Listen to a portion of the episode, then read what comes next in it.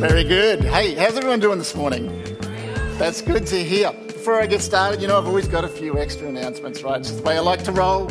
I just want to let you know, um, you know, it's been, um, we've missed having Pastor Steve and his family around here. And we've been plugging some holes. Well, I just want to let you know that uh, we've appointed Kate Southwood to take over the role of the, the hosting team and the connections ministry here at church. She's doing it in a volunteer capacity, along with being the women's director as well. She's, she's doing a lot of work at the moment, but um, that's a big role, and, and uh, so I just want you to support Kate wherever you can because one of her jobs is not only to make sure everyone feels welcomed here on our Sundays, but to help people find their way, to feel connected, to feel like they belong here at Hills Church.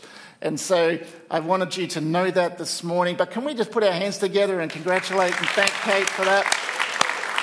Wherever you are. Can't even see you here. Put your hand up for me. Oh, there you are. Good. Um, the other thing is, uh, tonight is the first night of the marriage course, and we've got 25 couples doing that, which is awesome.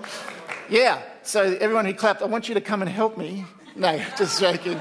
I'm actually looking for some helpers though at about 4:30 this uh, tonight, and, if possible, in, in coming Sundays as well. And so is uh, Lenore, who's, who's doing a fantastic job of providing the meals each Sunday for seven weeks. And so, if you are able to help in any way, please let me know afterwards.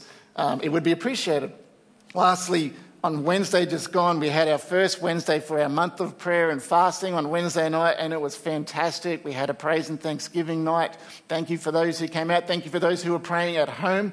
This Wednesday, we're here again at 6:30. This Wednesday, we're going to be lifting up the names of anyone that you know, your family, your friends, who isn't uh, walking with the Lord right now, and we want to uh, intercede on their behalf. And so if you've got someone like that in your life, you should come this Wednesday, 6.30. And a group of people here, we'll, we'll pray for them. We're, we're going to name them, you know, before the Lord. Uh, and so I want you to know about that. And lastly, no, that was the last thing. Nextly, we're going to move on to our new series today. Thank you, Jared, for the awesome graphics there. Strong and courageous. You all know which book we're preaching in, right? Joshua. Yes. Who loves Joshua? How good. And as I thought about where to start this week, I wondered what Joshua was feeling when, you know, the reins of leadership from Moses, I mean, come on, he's the man, right? How good is, is Moses? A pass, so the, the leadership is passed from Moses to Joshua. And I, you know, I thought, well, what was he thinking about? In these moments as, as this was happening to him because the job was huge. You know, the stakes were high. We're, we're, it's probably millions of people. It's a lot of people anyway that he had to lead.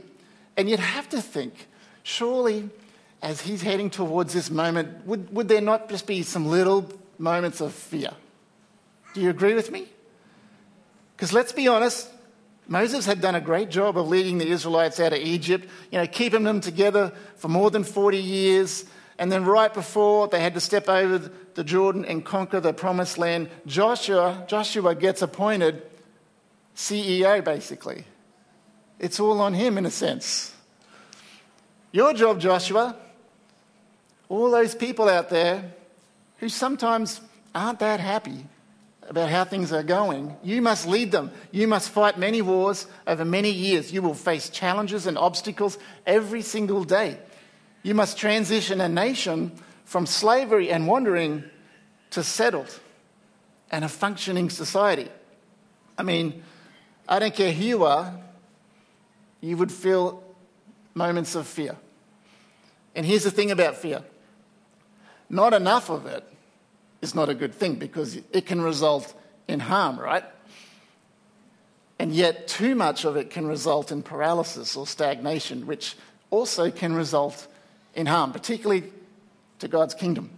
The right amount of fear keeps us from taking risks that can harm us and others, but fear can stop us from taking risks that can benefit us and others. And it can stop us from achieving what God has asked us to achieve, what He has called us to do.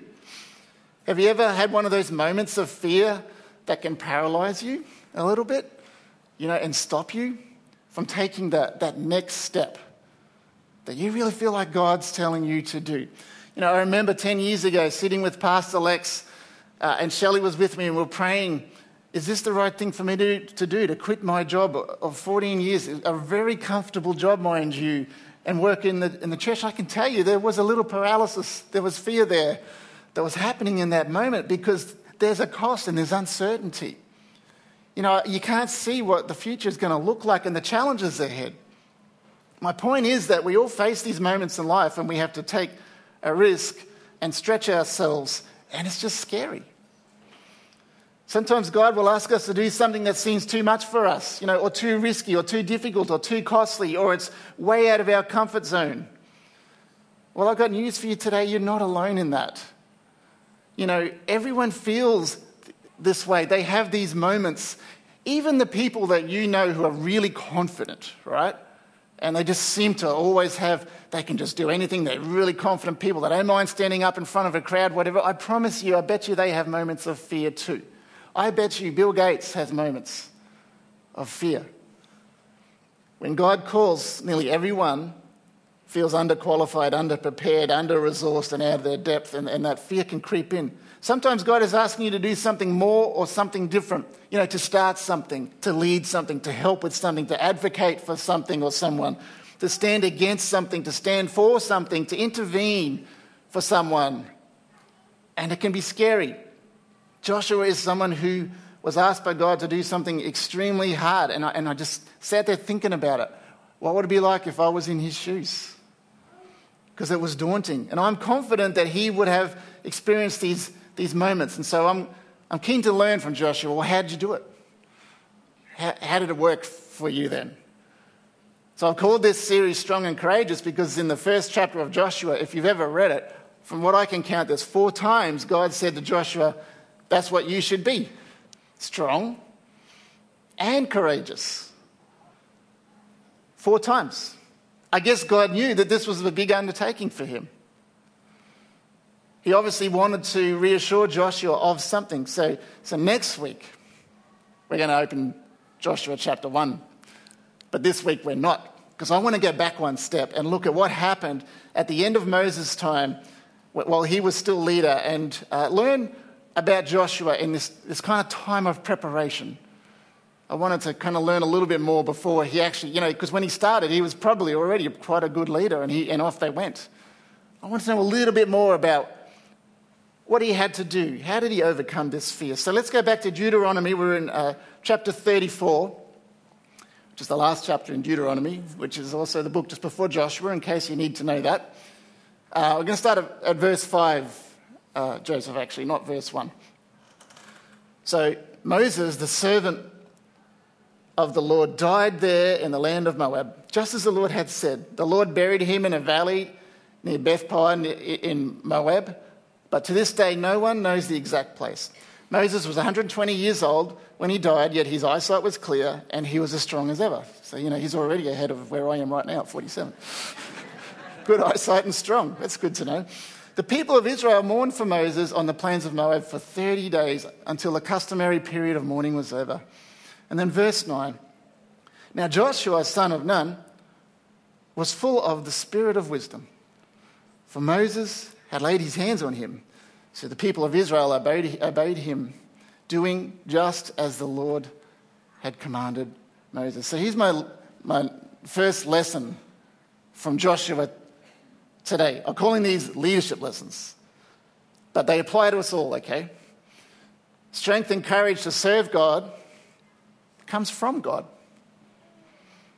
You remember I said in chapter 1, God said four times, You be strong and courageous. Well, where on earth does it come from? I mean, it's nice that God says it to us be strong, be courageous. That's good. But where does it come from? You know, do I just fake it till I make it? Is, is there a course on courage? You know, when we look at our list of, of subjects at Bible college, Are we looking through for the one that says strong and courageous? It's never there. I didn't see it anyway. I believe the kind of courage we need achieved to, to achieve what God asks of us comes from Him. Look at verse 9 there again. Now Joshua, son of Nun, was full of the spirit of wisdom, for Moses had laid hands on him, which is a reminder of actually what had happened earlier in Joshua's time with Moses. If we go back to Numbers chapter 27, verse 18, the Lord replied, Take Joshua, son of Nun, who has the Spirit in him, and lay your hands on him. Present him to the priests before the whole community. Eleazar the priest before the whole community and publicly commission him to lead the people. You know, the Holy Spirit was with him. This is what I'm trying to tell you. The Holy Spirit was in him. That's what the word says. So if you're wondering about where the kind of courage comes from that you need to do what God is calling to you, there is the answer. This is the key to all of us who are called to serve Jesus in different ways, because we are all called to serve Jesus in different ways. We are all called to minister, by the way, in different ways. The strength to serve God the way He wants us to requires more than our own natural courage and strength. You know, our gifts and talents are important. Our training and intellectual understanding is essential, but God is talking about the courage and strength to say yes and move forward when it just seems too hard. And this is the problem is we get to these spots where it is just too hard. And all the intellectual training in the world doesn't help us in that moment when it gets hard. He's talking about the courage to make the hard decisions, to face big obstacles and not back down to not let the negative voices discourage us because they do, to not let them turn us back, to take calculated risks for God's kingdom. We need the strength that God provides, and the Holy Spirit is the provider to overcome those fears so that we can go. You know, we might be concerned, we might wonder at what lies ahead, we might still have to plan and be prepared and, and tap into other people's wisdom and all those things. We still have to lead well, but we can find the courage to say yes and move forward because the Holy Spirit provides us with what we need to take action. When you read through the Bible, even the Old Testament, the New Testament, it doesn't matter. It, it constantly says when people are, are, are doing scary things for God, if I can use that word scary, it almost always says they were filled with His Spirit. They were filled with His Spirit. Because if you try to serve God in just your own strength, you will be limited. You will lack the kind of courage that is needed when the devil comes at you, and he will.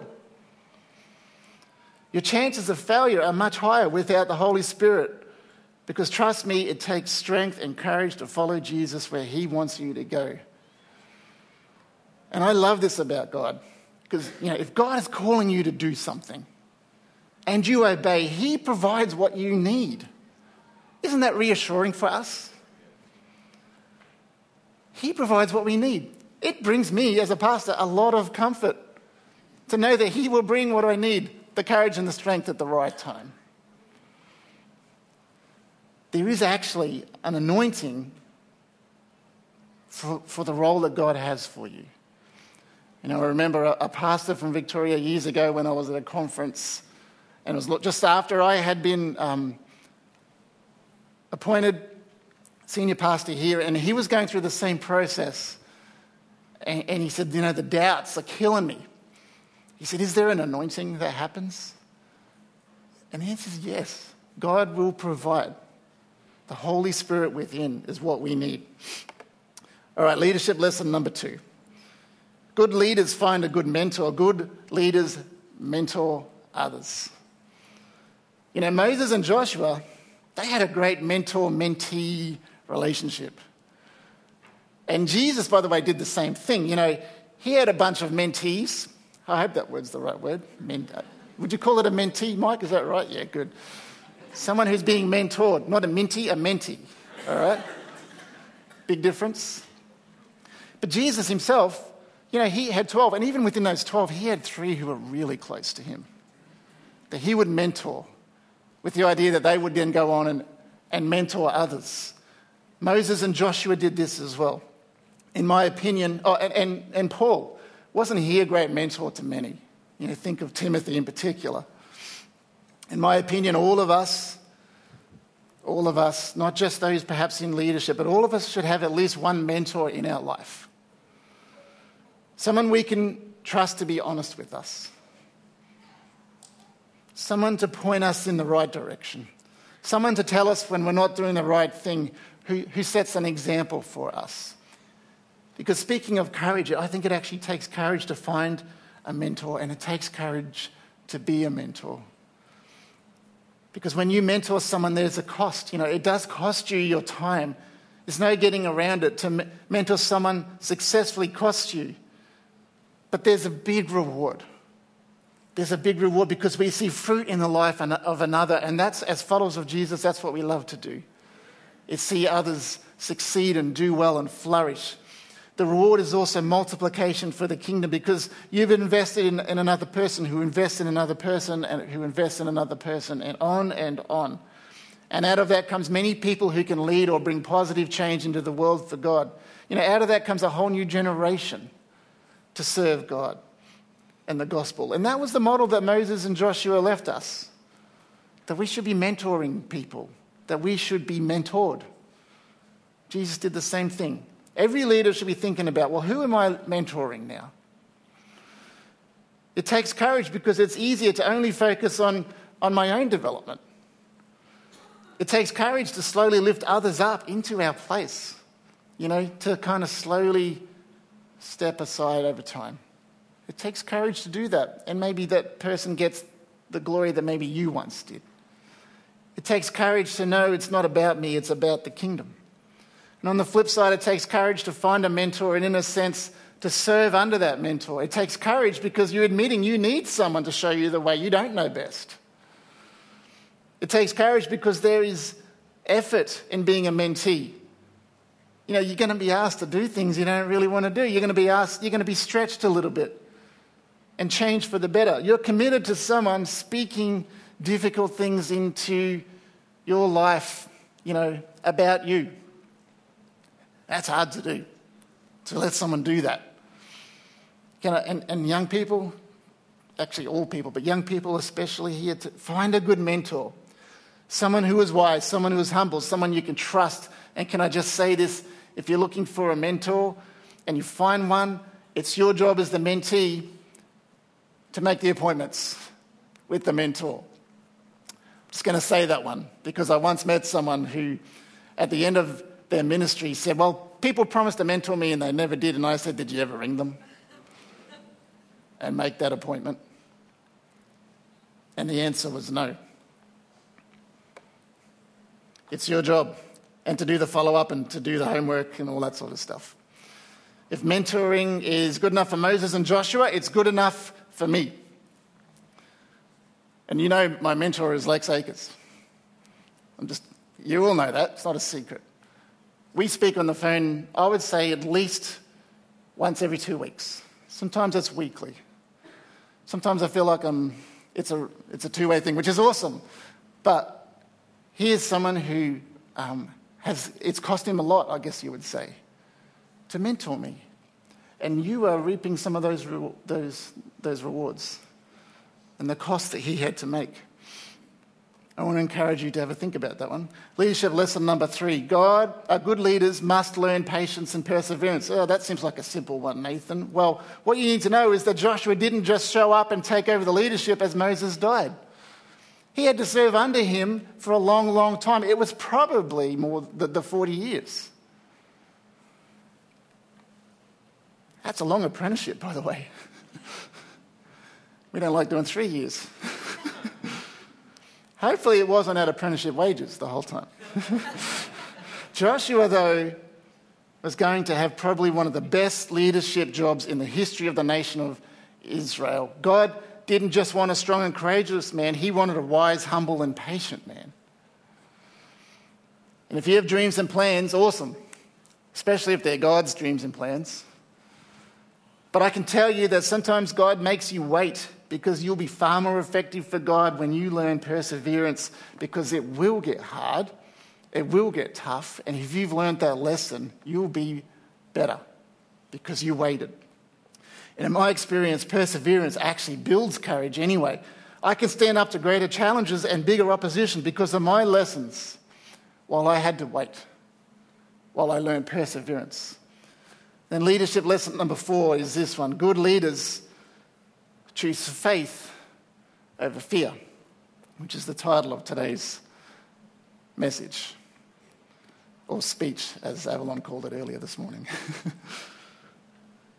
Especially when it's God's plan.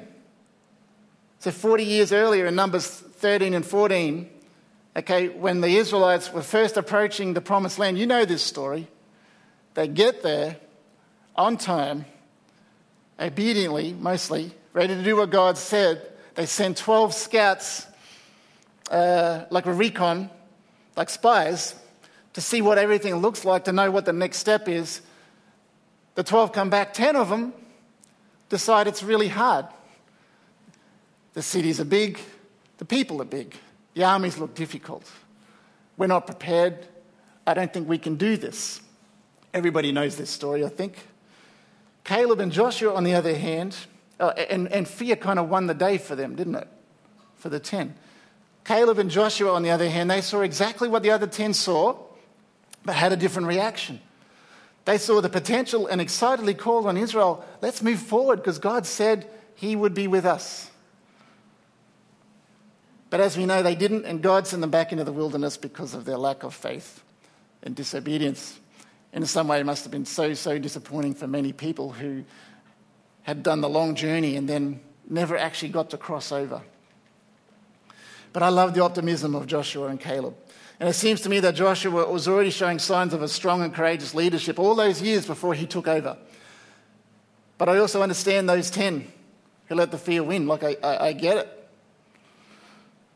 Because I've been there. The fear of taking a risk stops me way too often. It's too hard, it's too risky. They were right except for one thing. They forgot that God was with them. They forgot what God had already done for them. You know, in normal circumstances, you, you wouldn't move forward. The 10 spies, what they said made sense, but God's ways are not our ways, are they? You know, we forget that when we're following God and His will for us, He provides the way. And I do wonder how often in church have I let the fear of what people think stop me from doing what God actually wants me to do? You know, how often have we as churches lacked boldness in going into the world because of fear? I remember saying to our church board several years ago, we are looking at a budget like we do every year, and, um, and we're wondering, you know, do we just, economically, it's tough at the moment, do we just leave the budget the same as the previous year, or maybe even take it back a little bit? And I thought, you know, that's fear stopping us. Our budgets should always grow because we believe that what we're doing is God's will and that He has, He wants something special. He wants this church to reach more people and that God will provide the funds that we need. You know, the message for us today as a body of believers, as the church, is to be strong and courageous and to choose faith over fear. Even if the majority want to retreat, you know, even if in our, in our society right now, there might be some pressure on the church and our beliefs, and, and it's tempting to retreat a little bit and take the pressure off. God is with us. We choose faith over fear. And I wonder what we miss out on because fear holds us back. You know, the wrong kind of fear. Not the one that stops you from driving your car 100 kilometres an hour around a corner and seeing if it sticks, right? That's the good fear. I'm talking about the other kind of fear. Do we tolerate an unhealthy marriage because the fear of being challenged about me stops us from getting help? Know, that's scary for some of us.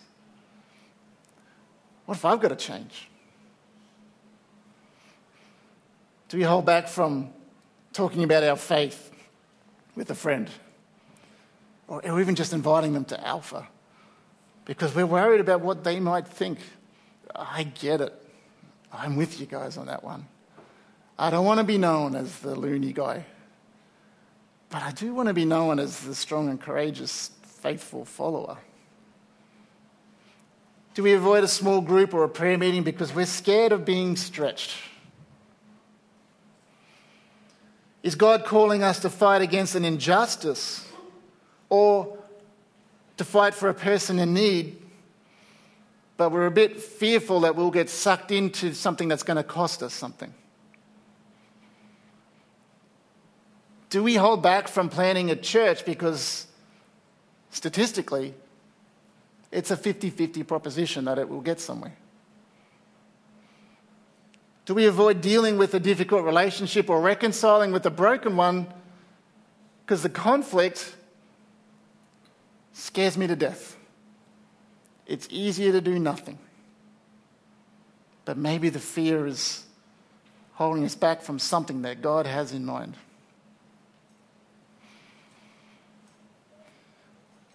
Are we holding back from forgiving someone because it's too hard? We know that at some point we're going to have to let go of the hurt. Are you scared to tithe because you're worried?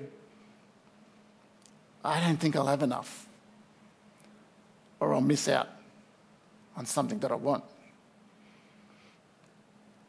Has God given you a vision or a calling, but the journey is just too scary. The cost is too high, the risk is too big. I just want you to say today, I want to say today, don't let fear win.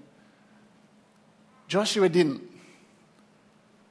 Eh, can I even say Pastor Steve didn't? You know, it could have, and it didn't. Am I good enough to go and pastor another church yet? The doubts, the fears. If it is God's will, He will make a way. I want to pray for you this morning.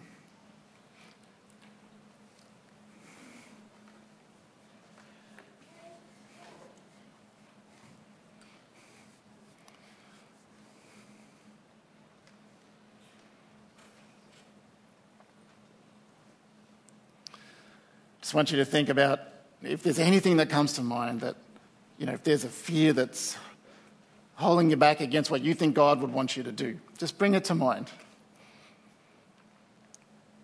And then I invite you just to, with open hands, give it over to God. And Holy Spirit, I pray that you will now, you will build courage in us to do what you want us to do. You will build courage in us to reconcile relationships, to forgive people. You will build courage in us to take the next step to where you want us to go. You will build courage in us, Lord, as a church to say yes when you tell us to go. Lord, you will build courage in us when, when things come against us, when people come against us, when the world comes, comes against the church. You will bring courage to us, Lord.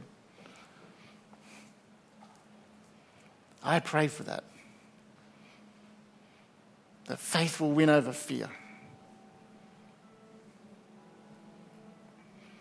And Lord, as we go through the, uh, the story of Joshua and the Israelites over the coming weeks, my prayer is that you will speak to us through your word, that we will uh, have a greater understanding, yes, but Lord, will, that your word will change us.